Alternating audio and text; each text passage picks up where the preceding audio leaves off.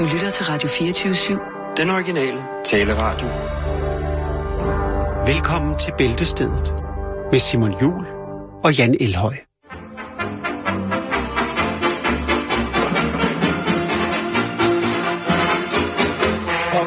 Radość i siła, i siła, i siła, że oj, na ech. Sportowiec przy pracy przegoni, przegoni od choćby trzech. Tak jasne jak habry, jak habry, jak habry na ślepia dwa. Solo wesoło i hop, la la.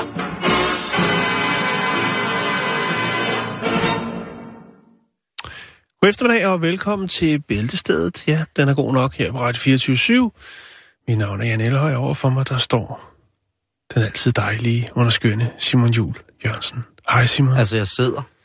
Hej. Gør du det? Nå, Ja, lige nu. Der er ikke noget lyd, vel? jeg kan godt høre dig. Kan du høre mig? Ja, jeg kan godt høre dig. Fedt, mand. Jeg kan ikke høre en skid. Du har, ja, men det er de hør, høretelefoner derovre, Simon. Der skal strammes op. Nå, vi skal følge op på en historie. Ja. Vi, øh, vi bliver i Japan. Skønt. Vi skal til Hokkaido. Vi har faktisk haft en del fra Hokkaido. Ja, hvad har den øh, dejlige ø gjort? Jamen, den har gjort det, at der sker virkelig mange spændende ting. Det er et spændende sted. Det er et smukt sted. Det er et smukt sted. Jeg har ikke været der, men hvis du siger det, så tror jeg på dig. Og jeg kan hurtigt... Ja, der ser sgu meget pænt ud, hvis jeg lige går på Google. Nå, nu skal du høre. Sidste år, der havde vi en historie øh, om den togstation, der hedder Kyoshitaki et eller andet. Ostema. Shirataki. Ostema. Kyoshitaki. Ostema. Og øh, hvorfor havde vi en historie om en lille bitte, bitte, bitte japansk togstation? Jo, det var fordi, at jeg fandt en historie, der handlede om en skolepige, som øh, var grunden til, var den eneste grund til, at der stadigvæk var et tog, der stoppede ved den lille provincielle station. Den var meget, meget fin, den historie i virkeligheden. Ja, det var en rigtig, rigtig fin historie. Men fordi at den pige selvfølgelig skulle passe sin skolegang, så valgte man at sige, at vi venter med at lukke stationen til pigen har fået sin eksamen. Jamen, åh, det er jo... Jeg Det, der kunne man sige, jeg only in. Japan. Only in Japan. Jeg kan Og høre det bliver smukt også, Simon. Nå, Ja, men øh, der er jo ikke noget, der er så godt, så det ikke er skidt for noget. Fordi nu har pigen nemlig fået sin eksamen. Og det vil sige, at toget det stopper ikke ved stationen mere. Nej. Alting har en ende. åh, ja, Ja. det har det jo altså. Øhm, og øh, det var jo i den grad noget, som... Øh, det var en smuk historie. Den gik verden rundt. Jeg ved, den fik ikke så meget opmærksomhed. Jeg tror faktisk kun det er os, der har bragt den i Danmark. Og det kan vi være stolte af, for jeg synes, det er en smuk historie, Simon. Men øh, der er faktisk, der var faktisk der er to andre øh, stationer, som har lidt lidt samme skæbne, øh, som er blevet lukket ned. Men det her, det var så den sidste, og det var jo så grundet den her pige. Men Simon, man gør det på den fineste japanske manier. For selvfølgelig så holder man lige en lille afskedsfest på stationen, når det er. Ja. Og det var så en, øh, en, en højtidlighed med en varm atmosfære, en håndfuld medlemmer fra pressen var mødt op, lokalbeboere, som stod og ventede på, at det sidste tog, det skulle køre forbi og stoppe ved stationen. Det gjorde det klokken 4.53 øh, den 25. marts, og øh, der var også mulighed for at få lidt godt øh, til ganen, øh, mens man øh, ventede på det her. Der var nemlig gratis mælk, og så var der søde kartofler til de fremmødte. Og jeg har fundet en lille fin billedserie, hvor man øh, kan se lidt fra arrangementet. Det er ikke, jeg vil ikke sige, det er ikke fordi, det vrimler med mennesker. Der var faktisk også en del øh, japanere, som havde valgt at tage toget for at køre det en sidste tur og stå af ved stationen. Det synes jeg er så fint. Det er lidt Øh, fint. Der var sat nogle banner op. Øh, det er sådan, der er kun én pære, der lyser. Altså, der er kun én lampe på stationen. Øh, og det fortæller lidt. Jeg skal nok lægge nogle billeder op. Men så var der altså også lavet til, dag, til dagen til en særlig lejlighed, der var der altså også lavet et flot papirbanner, hvor der stod Kyoye Shitaki station 69 år. Tak. Jeg ved ikke, hvorfor at jeg får gås ud over sådan en historie, som måske er rimelig banal. Jeg synes bare, det der... Det er fandme også at, at give respekt, øh, hvad som anerkendelse til, altså, Og du, du til- ved, hvad respekt betyder i Japan. Du har selv Det- været der. ja, Det er ja, alfa og ja. omega for, om tingene fungerer, eller om de ikke fungerer. Det er, Jo. sådan er det jo bare. også at vise en, en form for, hvad skal man sige, taknemmelighed og anerkendelse. Også mm. til, til togselskabet Japan Railways, så vidt jeg husker det er, for ligesom at, altså, der har selvfølgelig været god PR i det, men jeg tror ikke, det var det, der var tanken. Det handlede om en pige, som lige skulle gøre sin skolegang færdig, før Mm. man lukkede ned. Jeg synes, det er en fantastisk historie. Det må jeg sige. Jeg, jeg altså... Åh, det er så hyggeligt sådan noget. Ja, det gør jeg sgu. Mere af det. Mere af det. Mere af det. Jeg lægger lidt billeder op. 寺の衆から何遍も聞かされたやろ最後までお腹のお前を守り抜いて亡くなったてそのおかんの思いをお前かで分かっとるはずやろ I Esbjerg, der bliver der altså varmet op til den helt store øh, øh, afkagning, om man så må sige. Ja, Fordi, er det Mette, Blomst, Mette Blomsterberg lægger vejen forbi med et spændende, Spændende smil. arrangement? nej, det, det, kan, Og flot det kan faktisk godt være.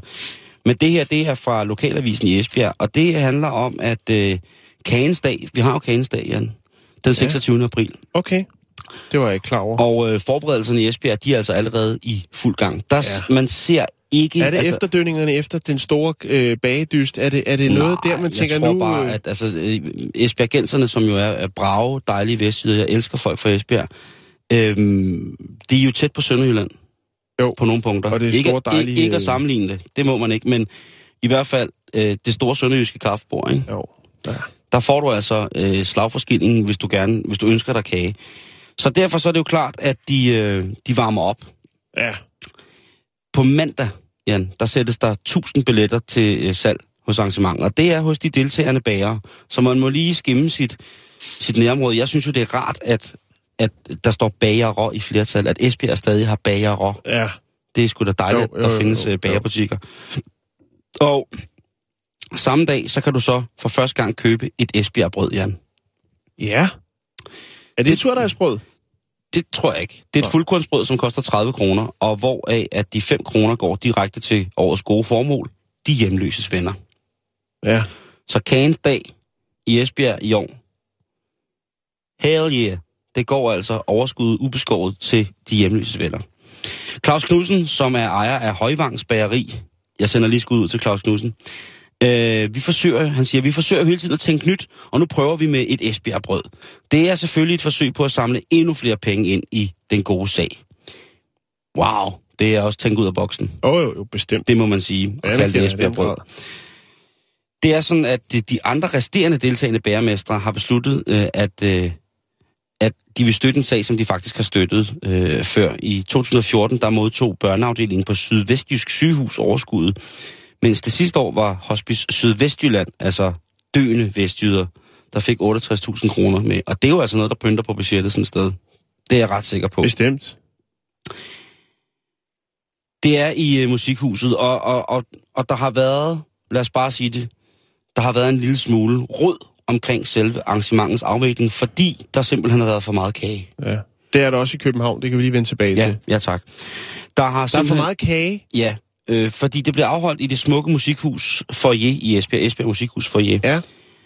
Der har der altså simpelthen været problemer over, at øh, hvis man taler om øh, kager i lag, at det måske har været et problem, fordi... Og lagkage. Ja, fordi, men i mere bogstavelig forstand, fordi folk jo simpelthen har bagt sig selv sønder sammen, og så er de jo kommet slæbende med muffins og lavkager og chokoladekager ja. og brownies hvide, og, og jeg ved snart ikke hvad, ostekager, cheesecake, øh, tukkage, alt muligt mærkeligt. Uh, jeg fik tukkage, for den, det var dejligt. Men ellers, Jan, så er det altså øh, nu blevet sat under.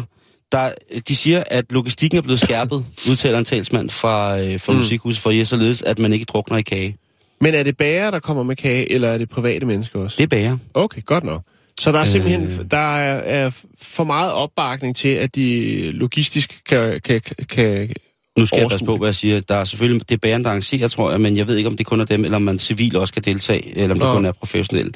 Men om ikke andet, så vil jeg da sige, at hvis man er i området den 26. april, jeg skal nok gøre opmærksom på det, når jeg kommer tættere på, så er det altså bare med at komme ned til Kagens dag i Esbjerg. Ja.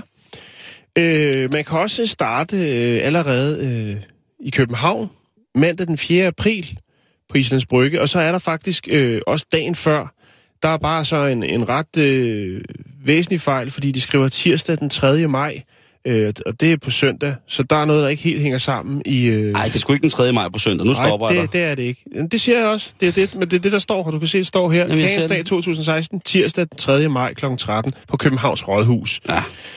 Det hænger ikke helt sammen. Men i hvert fald, Kagens dag. Københavns Bagerlag øh, med daværende oldermand Leif Gram Hansen stod i spidsen og var initiativtager til øh, skabelsen af Kagens dag. Det var tilbage i 1997, Simon. Jeg tror, man kan... Nå, undskyld, ja. Jeg, siger færdig. Øh, I 2004, der spredte det gode projekt sig til Aarhus, Odense, Aalborg, sidenhen Sønderjylland også kommet med på vognen. Og det er derfor Esbjerg, ja, nu ja, selvfølgelig. sker der noget. Men der er jo Øhm. en tirsdag, der hedder den 3. maj her. Nå, den 3. maj, okay. Ja. Ja. Så er det mig, der så forkert. Mm. Jeg sagde april. Det er bare en hver dag. Ja, så det er i gang, det var på, altså, og så er der mulighed i København den 4. april kl. 10 på Islands Brygge øh, 26 for at, øh, at slå sig løs. Ved du hvad, Simon? Det koster 75 kroner per billet, og der er to billetter per person. Så man bliver en god kan, man kan lige... Øh, Man man skal, kan lige spise sig en pukkel på, og så øh, kan man gå ud og, og tømme ryggen, og så kan man gå tilbage igen på en dobbeltbillet. man skal altså lige huske at tjekke op for kansdagen. Ja. What is this all about? Chuck Norris. You know, you're right. You're absolutely right. Nå, vi skal til Saudi-Arabien. Det er, Og- det er, fandme, det er verdens skørste land. Ja, det vi, Det- vi altså vi altså er, efterhånden. Jeg, ja. jeg har både været i Nordkorea og Saudi-Arabien. Jeg skulle lige til at sige, trække Nordkorea-kortet og sige, de... Men ja, da Saudi-Arabien er... De, at de er helt sikkert deroppe. Ja, Er du galt en koger, mand? ja. Nå, Og, hvad øh, sker der i... Øh, Nu skal i, du høre her. En saudiarabisk mand er blevet anholdt for at flage med regnbueflaget på sin matrikel. Altså, altså- altså homoflaget? Homoflaget, ja. Eller LBGT, BBGG, LGBT. Ja. Ja, flaget. Det øh, hejste han hjemme på matriklen i Jeddah, og øh, Hvor er han sej. Vidste han, hvad det betød? Eller nu? det får du Okay, okay. Øh, manden er læge, og øh, han blev altså anholdt for at, hive det her flag op. Øh, efter sine så havde han ingen idé om, hvad flaget repræsenterede. Øh, han havde købt det online, øh, og han havde købt det, fordi hans børn synes, at det var et super, super smukt flag med alle de farver. Og øh, jamen, hvis børnene ønsker noget, så skal de også have det. Så det var selvfølgelig med stor begejstring, at det om, øh, ankom via via post, og efterfølgende blev hejst op i flagstangen. Men øh, så bankede det saudiske øh, religiøse politi på døren, Mutawin! og øh, anholdt manden. De troede selvfølgelig, at øh, der var et budskab eller lidt drillerier i luften. Det kunne også godt være, at der foregik noget, som ville være meget upassende i Saudi-Arabien, fordi at øh, homoseksualitet er jo strengt forbudt i den øh, stærkt konservative, øh, det stærkt konservative kongerige dernede, Mm-hmm. og straffes faktisk med døden. Ja, det Så man kan jo sige, at det er jo en form for selvmordserklæring, eller øh, øh, ja, Ja, det er det jo. selvmordserklæringer og, ja. Og hejst øh, Hejste regnbueflagflag. Ja.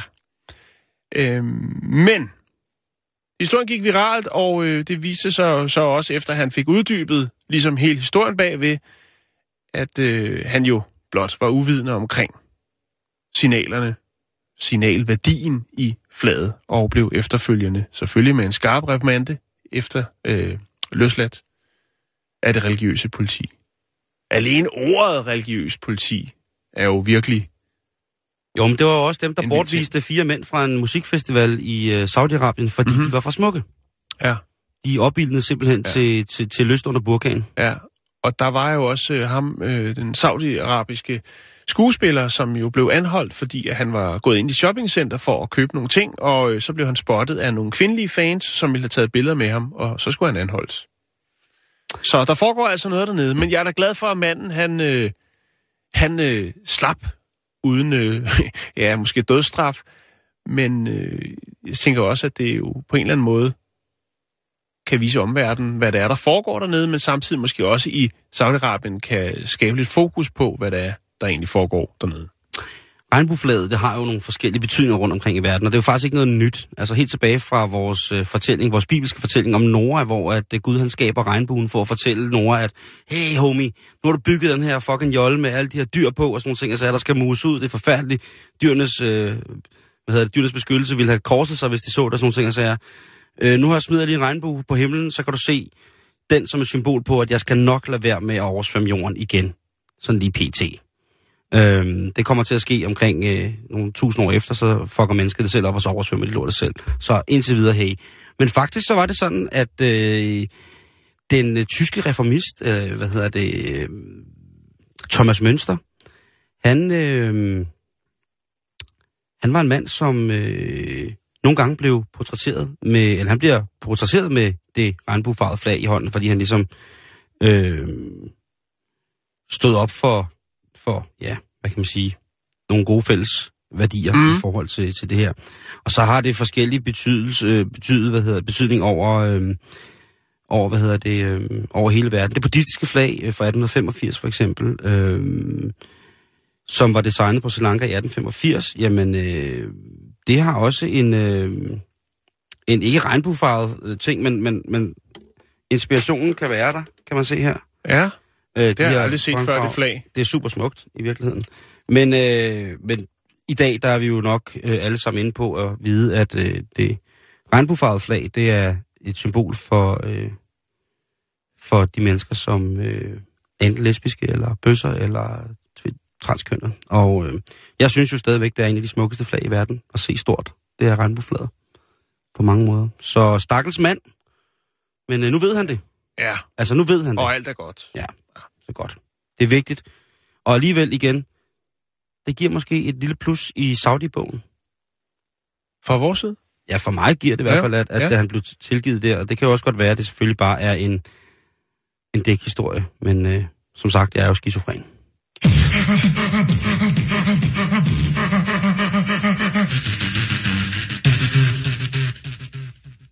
Øh, du er den eneste her i studiet, Jan, som jo har børn. Mm-hmm. Og øhm, der er nu gået lidt gakkelak i børneindustrien. Ja, sad, Børneindustrien? ja og det, det, Simpelthen. kalder, det kalder jeg den, fordi ja. at jeg sad og læste en, øh, en artikel, som var øh, publiceret af en øh, professor, som hedder Hank Greeley, og han er en ret sjov mand i forhold til, når det kommer til det her med kunstig befrugtning og børn lavet uden for, eller man kan sige, børn lavet uden for eksempel seksuel samkvem. Og øh, han, øh, han har altså øh, begået en, øh, en artikel, vil jeg sige, det er jo ikke en publicering, hvor han altså snakker om at bryde den her tusind år gamle tradition med at lave børn på den gode gamle måde. Hvis man kan huske den film, der hedder Demolition Man med Sylvester Stallone og Sandra Bullock, et øh, utvivlsomt filmisk mesterværk på rigtig, rigtig mange planer, der er der blandt andet en scene, hvor Sandra Bullock, hun spørger den øh, allerede på det tidspunkt ret havede Sylvester Stallone, om han ønsker at have sex med hende. Og selvfølgelig har Sylvester Stallone det. Han har været Han er for- ikke havet, han er patineret. Tak, Jan. Øh, han er havet. Han har været frosset ned sammen med Wesley Snipes, og så står han der i øh, Sandra Bullocks hjem, og han tænker, okay, jeg har været frosset ned i 60 år, jeg kunne sgu godt lige bruge et skrald. Og Sandra Bullock, hun er ikke uappetitlig i den film der. Så han går i gang med at skal straks til at pille og røre alt muligt, men øh, der, nej, nej, uha, det sker ikke. Øh, det, det blev forbudt at dyrke sex i den film, i øh, i det årtusinde, hvor de er i.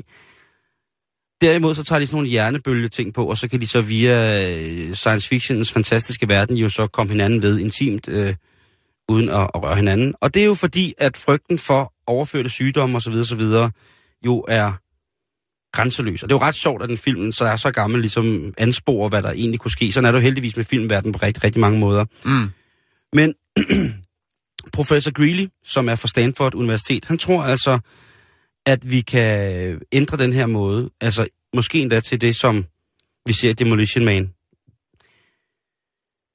Han siger, om 20-40 år måske, så vil et øh, par, som gerne vil have en baby, de vil kunne gøre det sådan, at øh, han selvfølgelig kommer med en lille klat, men hun, hun behøver egentlig bare at få skrabet noget af sin hud af.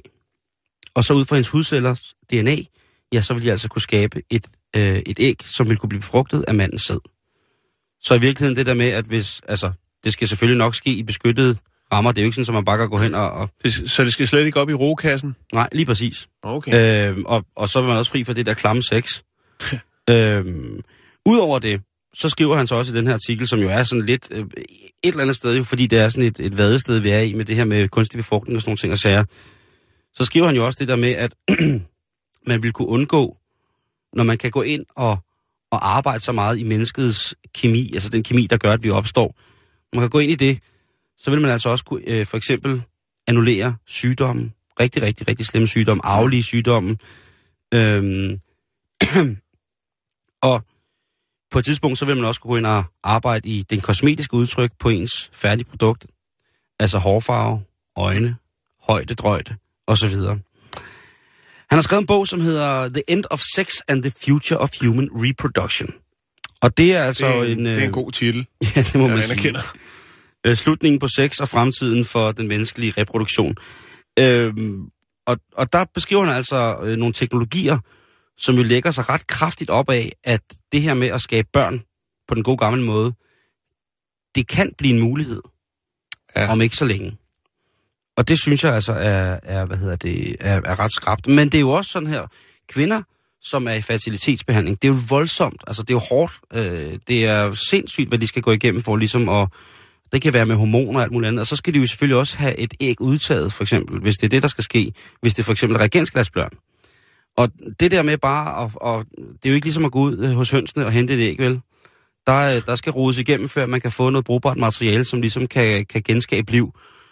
Og det vil jo også, altså på mange måder for mange kvinder, som for eksempel måske ikke er i stand til at producere æg, eller måske har en, øh, har en sygdom eller et eller andet, der gør, at det vil de ikke være med til, så vil de altså kunne skabe det her grundlaget for nyt liv Mm. ved, ud fra materiale for hudceller. Det synes jeg er ret sindssygt at tænke på. Øh, som sagt, så snakker han jo selvfølgelig også om, at det er 20-40 år ude i tiden.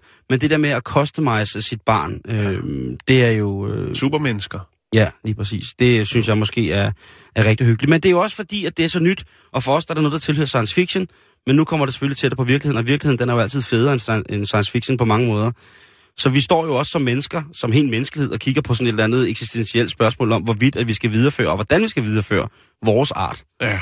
Øhm, fordi at skabe det perfekte menneske i forhold til sygdom og så videre, det synes jeg er helt sikkert noget, fremtiden skal kunne tilbyde os. Men her i vores tid, ja, jamen der er det jo bare en vade, et vadested, hvor vi står og tænker, kan lade sig gøre, på trods af, at der selvfølgelig er mange mennesker, der bliver insemineret. Der er, man kan blive soloforældre i dag, og så videre, så videre, så videre. Mm. Etik og moral, øh, og, og, og, og sådan en manglende nærhed i produktionsfasen måske, det er jo noget, som vi kan tillade os i den her tidsalder at gå og stene over, ikke? Og tænke, fuck, altså, hvad nu, hvis man ikke, altså, så, så kan man ikke engang, altså, kan man så stadig knippe, eller hvad? Hvad sker der så? Ja. Øhm, og i dag, der er der jo altså øh, rigtig, rigtig mange øh, undersøgelser, man skal igennem, ligesom når man øh, er, er gravid, ikke? Altså alle de her ting, øh, nakkefoldsscanninger og, og ja, jeg ved ikke, hvad der er, gennemscanninger af hele barnet og jordmorbesøg og sådan nogle ting. Altså, det er jo, ja, det er jo vel sådan, det nu engang skal være, ikke? kan man sige. Men, øh, men det der med, at det hele kommer til at foregå et eller andet sted øh, i et laboratorie, eller, ja, nu sagde du selv, at det ikke skulle op i rugekassen, det var du fuldstændig ret i. Skrab dig til et barn. I hørte det fra Jan allerførst.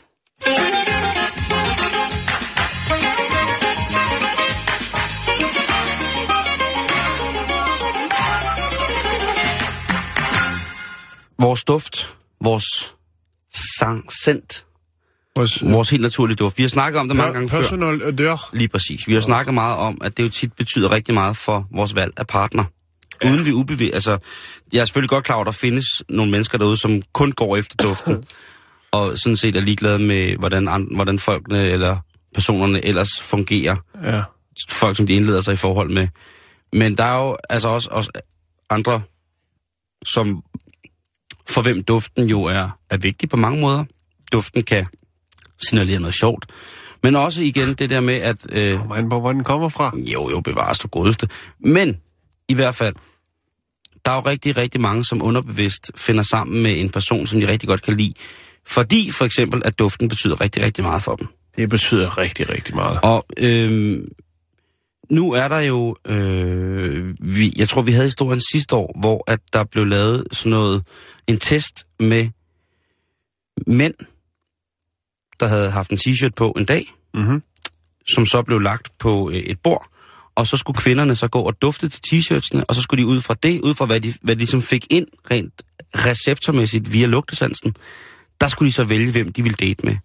Og det var altså ret tæt på, altså da forskerne så gik ind og kiggede på, hvilke piger, der havde valgt hvilke t-shirt, jamen så var det altså ret tæt på, hvordan at pigerne ligesom selv på en eller anden måde duftede, eller de havde samme nuancer af dejlig kropslugt. Mm. Og det var noget, der ligesom tiltrak dem.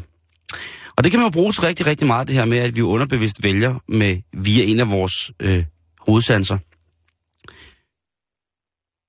Fuck nu det, tænker en, øh, en pige, der sidder i New York. Det her, det er jo den... Altså hun tænker, det er den rigtigste måde at møde hinanden på. Mm. Så hun laver jo sit første øh, duft-dating-bureau. Hun hedder øh, Take a Brain. Ja, og det er jo lidt sjovt, men hun er også kunstner, Jan. Hun er kunstner, Jo, jo, jo. og egentlig så er det måske også en... Øh, Så det er det, hun hedder lige nu i hvert fald.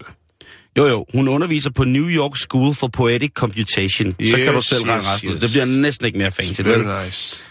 Hende og øh, en, øh, en anden, der hedder Sam Levine, som rent faktisk er researcher, hun er en er forsker, de har lavet den første øh, smell dating. Duftedating, ja. Yes, det er helt uden billeder, det er kun med duft. Og det er altså noget med at sende t-shirts frem og tilbage. Så det er et hårdt arbejde, og det er, Ja. det er en stærk logistik, eller en logistisk sans, der skal til for ligesom at Ja. få det her til at gå op. Hvad med de gode gamle krassebøger? Kan ikke huske dem, hvor man krassede, så duftede der appelsin eller granål? Sådan en kan man også bare lave sådan med sådan en bog, man kunne sidde og krasse i. Jeg kan huske en gang, jeg kan huske en gang hvor at jeg så, der var et, øh, et, et voksenmagasin. Et, couleur, et magasin de couleur, Ja. hvor at man kunne få øh, forludpigen. Der var der altså, øh, der var duft med, så kunne man skrabe duften af hende. Og der var ligesom forskellige steder, hvor man kunne skrabe på postkortet. Og der var jo selvfølgelig øh, de gængse steder, hvor man tænker, der, der er duften god, og så er der så også nogle andre steder. Og der vil jeg sige, jeg, øh, det var lidt ligesom de der ringe, der er, hvor man skal vaske sig i svømmehallen, ikke? Der kunne man så skrabe i stedet for. Og jeg skrabede, øh, I kan jo selv gætte på, hvor jeg, skra- jeg skrabede igennem, ikke?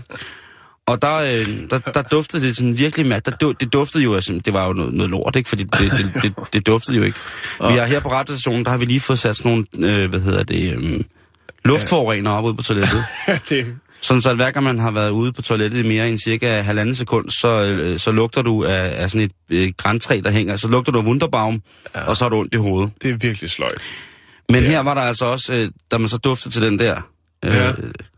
den der, det der kort af hende der. Øh, Missen var kras.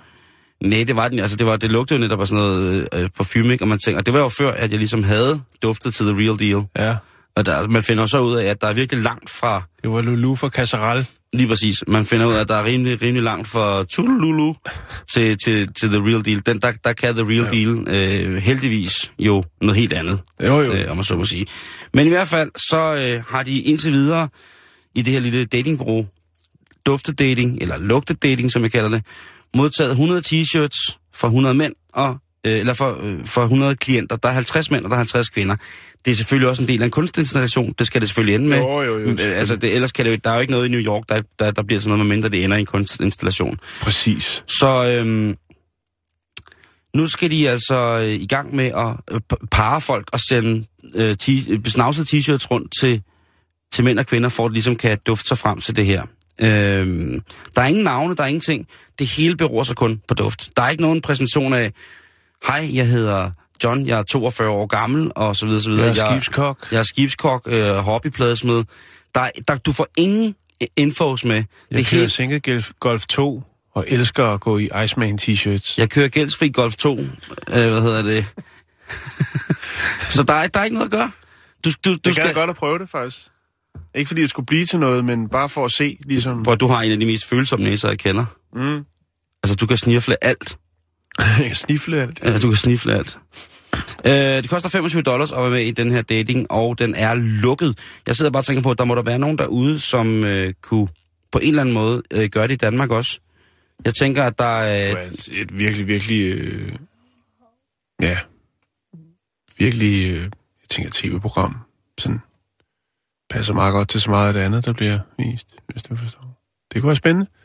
Det kunne være svedigt med en dufterunde i Paradise, ikke? Hvor alt bare, alt bare dufter af. Ja, og kokos. Og det kan jeg nu faktisk godt lide. Det kan jeg også godt. Kokos, det sgu godt, du. Nå. Ja, lad os lige... Øh... Skal vi lige rense ud? Yes.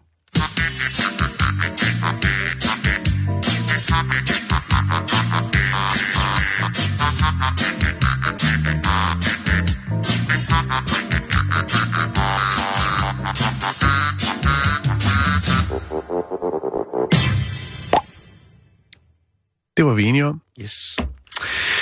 Nå, vi skal et smut til øh, Kina. Vi skal til Kina. Ja, vi skal til Guangdong-provinsen. Vi skal til øh, det store, meget, meget store maratonløb, der hedder Qingyang. Og øh, her, når jeg siger store, så er det jo selvfølgelig kinesiske forhold. Fordi der er nemlig 20.000 deltagere til det maratonløb. Ja, det har også sat sig fast i kinesernes bevidsthed. Det at motionere, og også til tider overmotionere, det er virkelig noget, der er godt Okay. på mange leder og kanter, Simon. Det er jo så meget op i tiden, når man er til arrangementer, eller deltager arrangementer, at man så, når man er færdig, får en såkaldet goodie bag. En pose med forskellige øh, kommersielle produkter, som man kan gå hjem og nyde godt af helt gratis, efter man har præsteret, eller måske som til Copenhagen Fashion Week ikke har præsteret andet end at sidde i sit lånte, sin lånte klude og se nogle andre rende rundt i nogle lånte klude på et repo til noget høj, moderne musik. Nå, men i hvert fald, så fik alle dem, der deltog i øh, det her maratonløb, altså en goodie bag, da de kommer over målstregen. Og øhm, i den her goodie bag, Simon, der var der også en energibar. Ja. Den var lilla, den var snap, og øh, folk tænkte jo, det er jo perfekt. De her maratonløbere, de tænkte, det er perfekt. Det er jo lige, hvad jeg skal bruge efter sådan et hårdt løb. Noget energi. Så mange af de her sådan, øh, kinesiske maratonløbere, de øh, tog en bid, og efterfølgende så øh, fik de det forholdsvis dårligt. Fordi at den her, hvad de troede var en energibar, som havde øh, engelsk tekst udenpå, var rent faktisk et stykke frugtparfumeret sæbe, som lå i goodiebaggen. Ah, den er sgu der på 33 km, når man lige skal mande sig op, og så får man lige en sæbe. Så får man lige sådan en helt parfumeret øh, lille sæbe ind i munden. Og der var rigtig mange, der, øh, der tog en bid og smed den væk. Og øh, arrangørerne beklager selvfølgelig, at de havde ikke tænkt over, at der måske var noget med noget sproglig barriere, og noget med, at man måske ikke lige kunne engelsk, når man er kinesisk maratonløber. Øh, og der var rigtig mange, øh, der blev syge af det. Der var rigtig mange lille stykker papir og sæbe, der lå rundt omkring øh, på den anden side af målstregen, fordi at folk jo tog en bid og spyttede det ud og sagde, det er sgu lige lidt for moderne til mig, det her. Også hvis man har løbet de der 42,1 km, så gem den der, fordi man tænker, ej, Men får den først, når du kommer i mål. Det er der, du får præcis, nu skal jeg æderrødme øh, af, han er godt at spise, ikke? Nu skal jeg lige have fyret noget. Også fordi, at jeg tænker, det er Ja. vel ikke... Altså, hvis man ved, hvor dyrt chokolade er i Asien, så er det altså, hvis man har fået sådan en bar, måske der har været... Og den er lille. og der har været udsigt til noget dejligt, dejligt, dejligt, øhm, dejligt chokolade, ikke?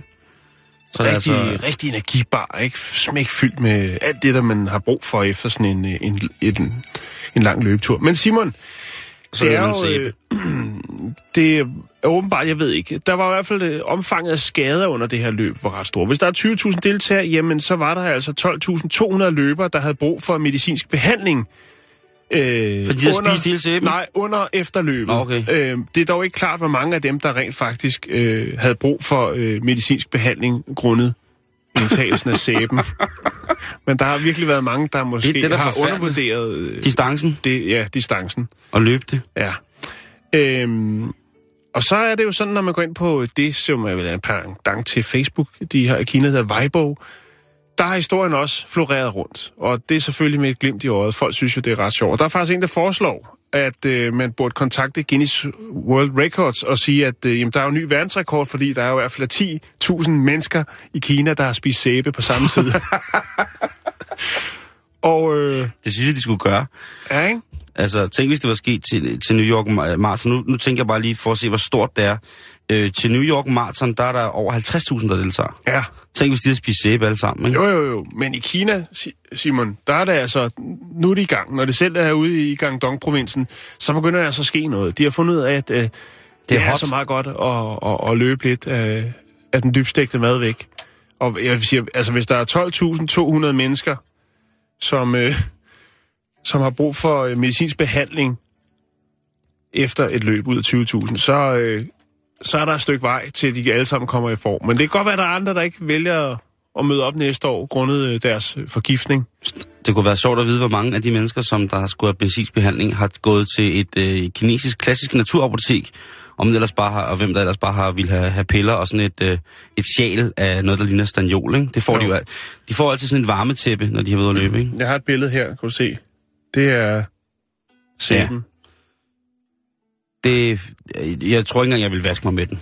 Ja. Nej. Det må jeg sige. Ja, det var det, Simon. Fantastisk.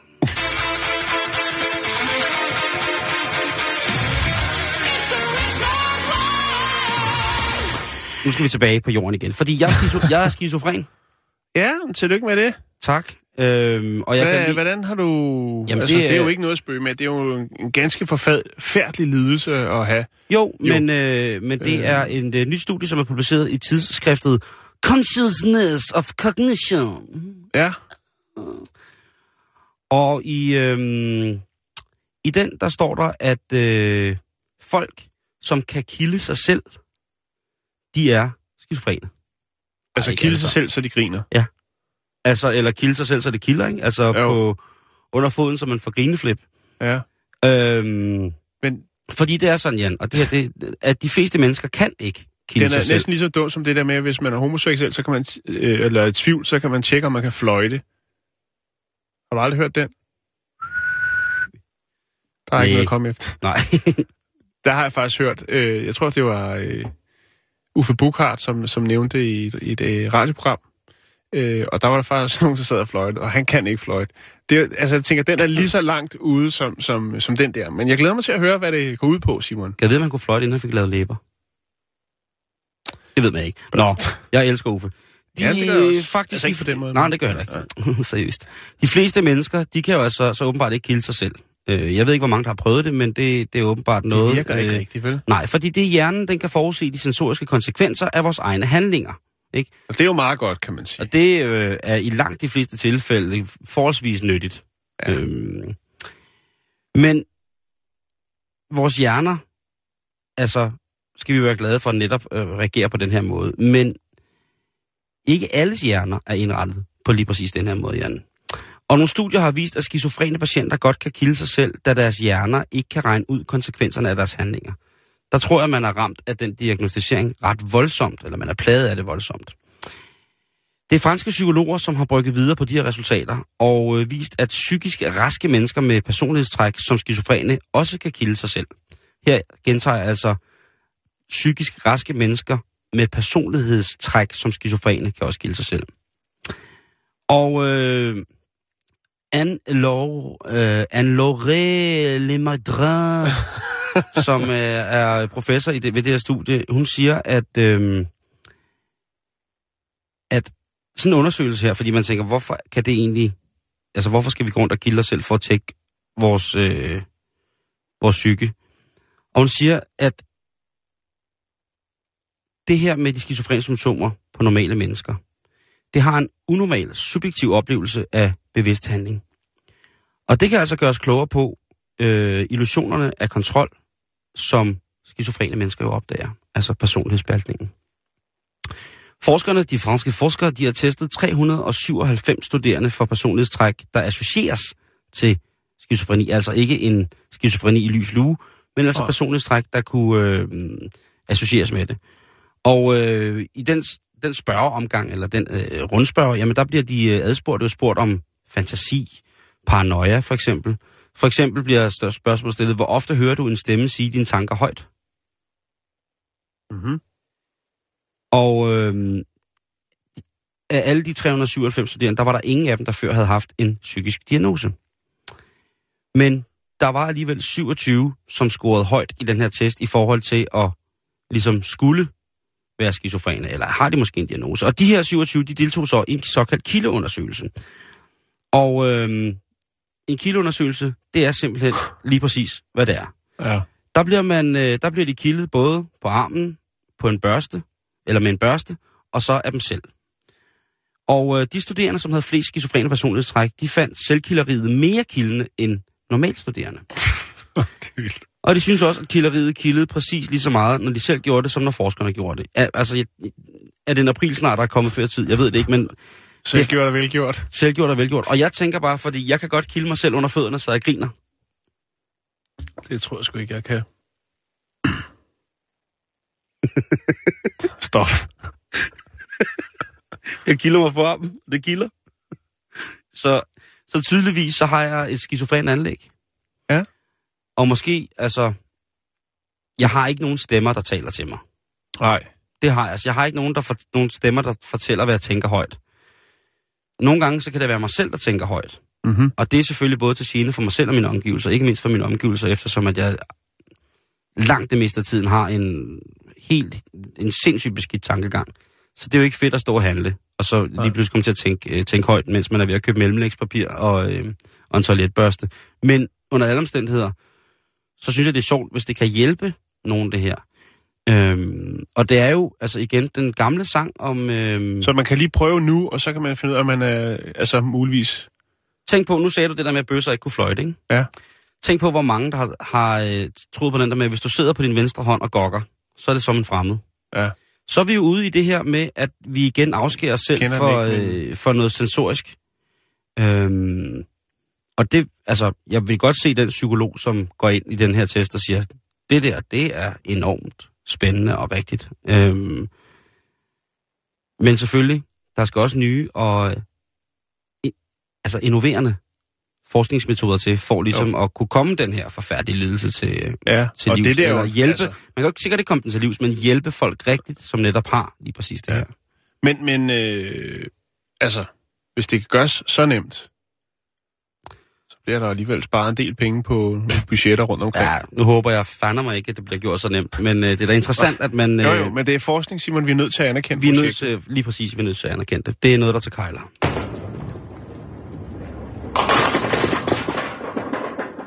Åh, oh, det var fræk, den der, var. Ja, det er far tirsdag nu. Nå, vi skal smutte til øh, Argentina. Jeg har en fantastisk historie. Den er også lidt trist måske. Det kommer an på, hvordan man tolker den. Prøv at høre, virkeligheden rammer os alle på et eller andet tidspunkt. I dag her klokken cirka 25 minutter over 3, der rammer den dig. Vi skal snakke om uh, Enrique Ferrari. Som jo har et fantastisk navn til at starte med. Ja. Han er en af Argentinas øh, litterære genier, som fører et øh, dobbeltliv. Ja, dobbeltliv. Nå.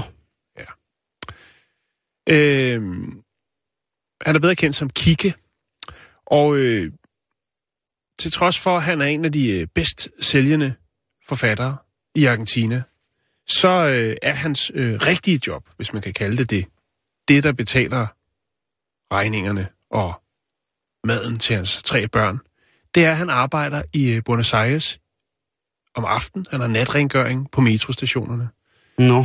Øhm, og her går han altså ned og, og sørger for, når, når trafikken er lukket ned, myldretidstrafikken osv., så, videre, så, videre, så går han dernede og øh, gør rent. Øhm, han er prisbelønnet krimi-roman-forfatter, Simon. Mm. Og han har blevet udgivet i flere forskellige lande, men altså hans hovedindtægtskilde, eller hans hovedindtægtskilde, den kommer fra natrengøringen. Øhm, han siger ganske enkelt som det er, han kan simpelthen ikke leve af at skrive. Og det er til trods for, at han har udgivet i flere lande. Øhm, Er der en forlægger, der har knippet ham? Og taget, altså ikke på den måde, men altså Nej. har snydt ham? nej, det, det, det, det tror jeg ikke. Jeg tror simpelthen bare, det kan også være måske, at, at for at være øh, bedst sælgende i Argentina, så skal man måske kun sælge 100 eksemplarer, det ved jeg ikke. altså, det tror, jeg, det tror jeg nu ikke. Det, for, fordi man Skal kan jeg lige tjekke op på, hvad han har solgt? der er, øh, det må du godt.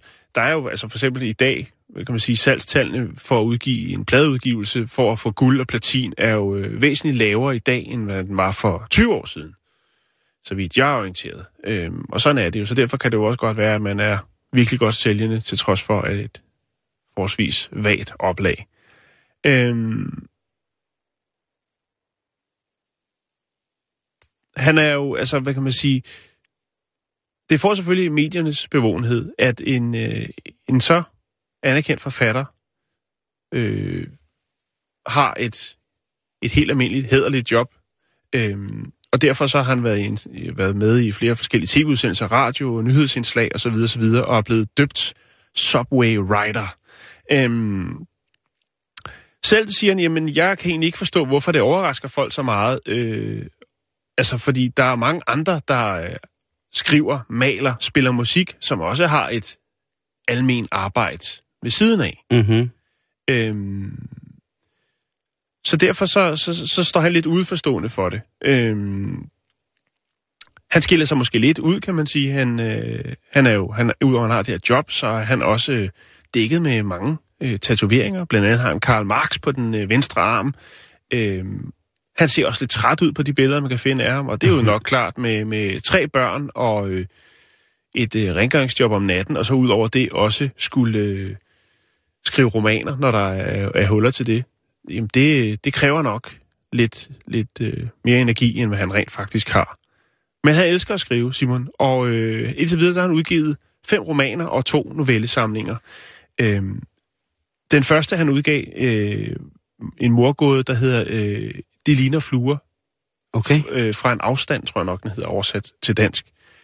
Øh, den vandt en øh, prestigefyldt øh, pris, der hedder Gijon, øh, på en øh, sådan litterær festival i Spanien, og det var tilbage i 2012. Efterfølgende, efter han fik den pris, så blev han udgivet i Frankrig, Mexico og Italien. Wow. Øh, og øh, så har han også skrevet en øh, politisk thriller, øh, som foregår i Barcelona under den spanske borgerkrig. Så han kommer, han kommer godt rundt, kan man vist godt sige. Øhm, hans første bog, skal jeg lige prøve at se, hvor det var. Det, den første bog, den øh, Operation Bukowski.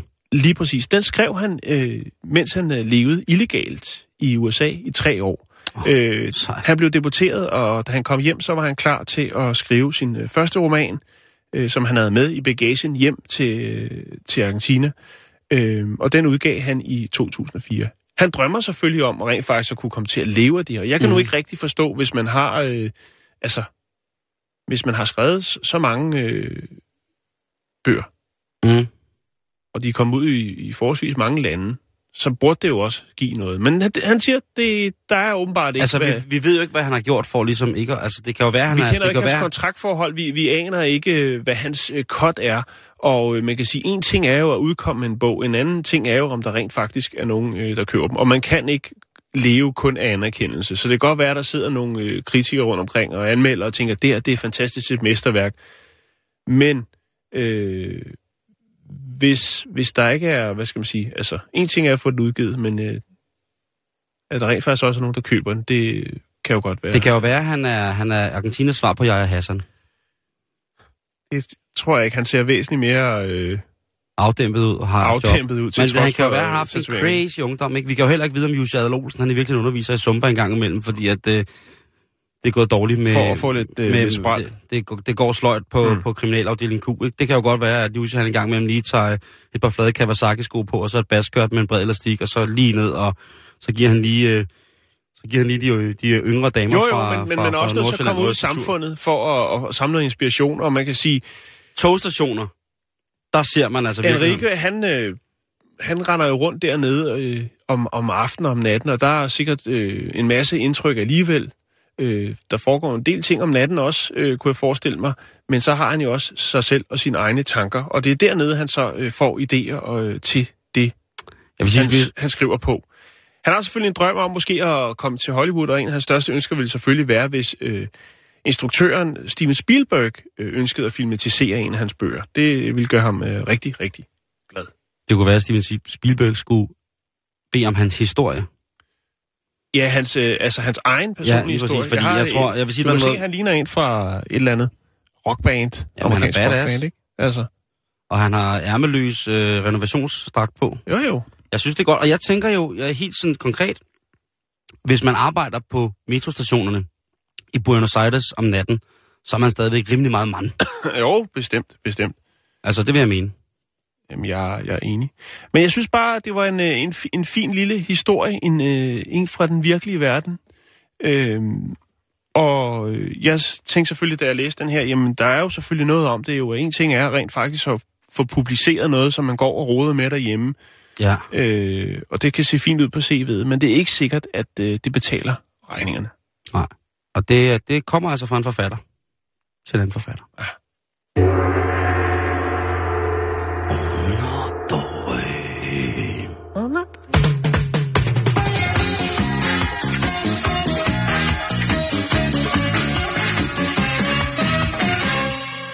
Fordi nu skal vi snakke om en kanin, der løber rundt over i England, Jan.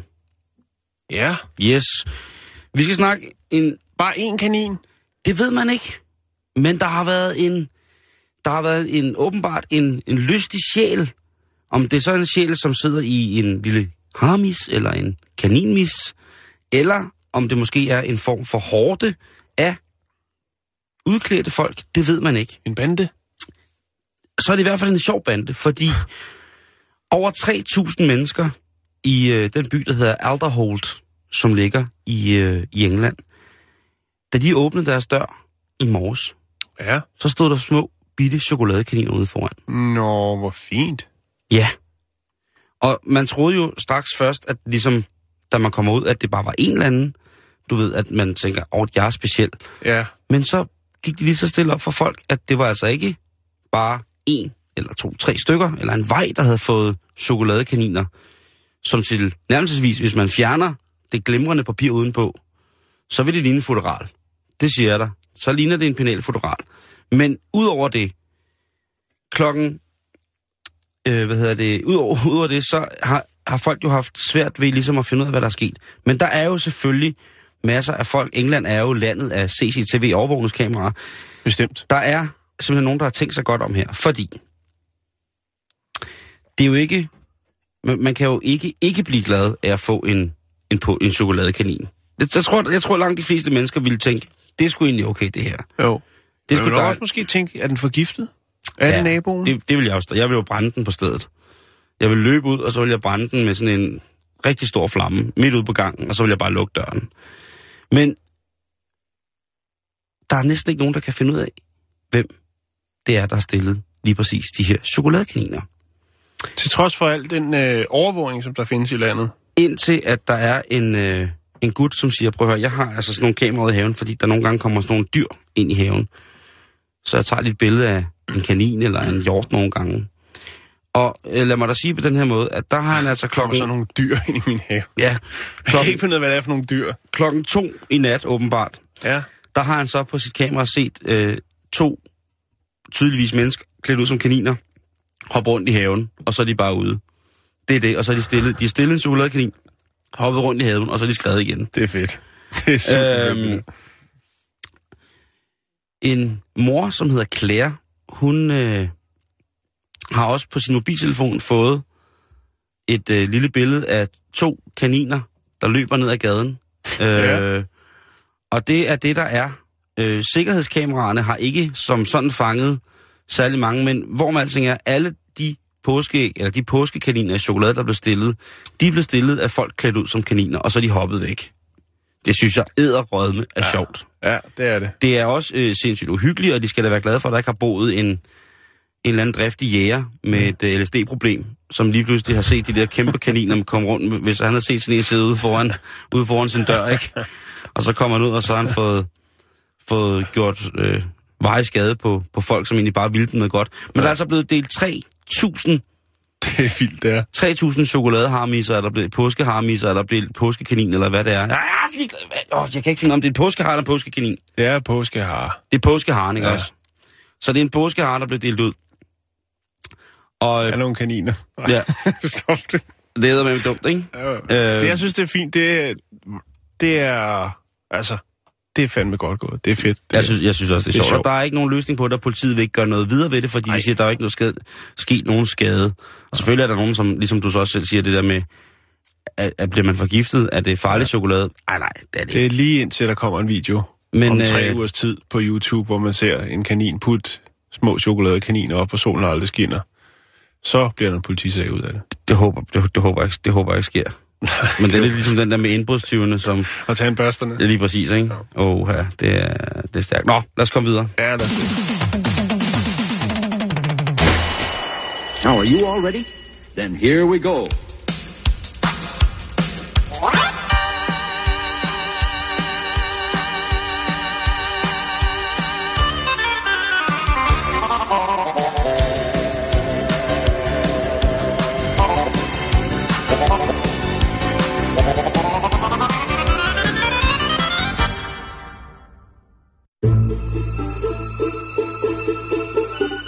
Du lytter til Radio 24 /7. Om lidt er der nyheder.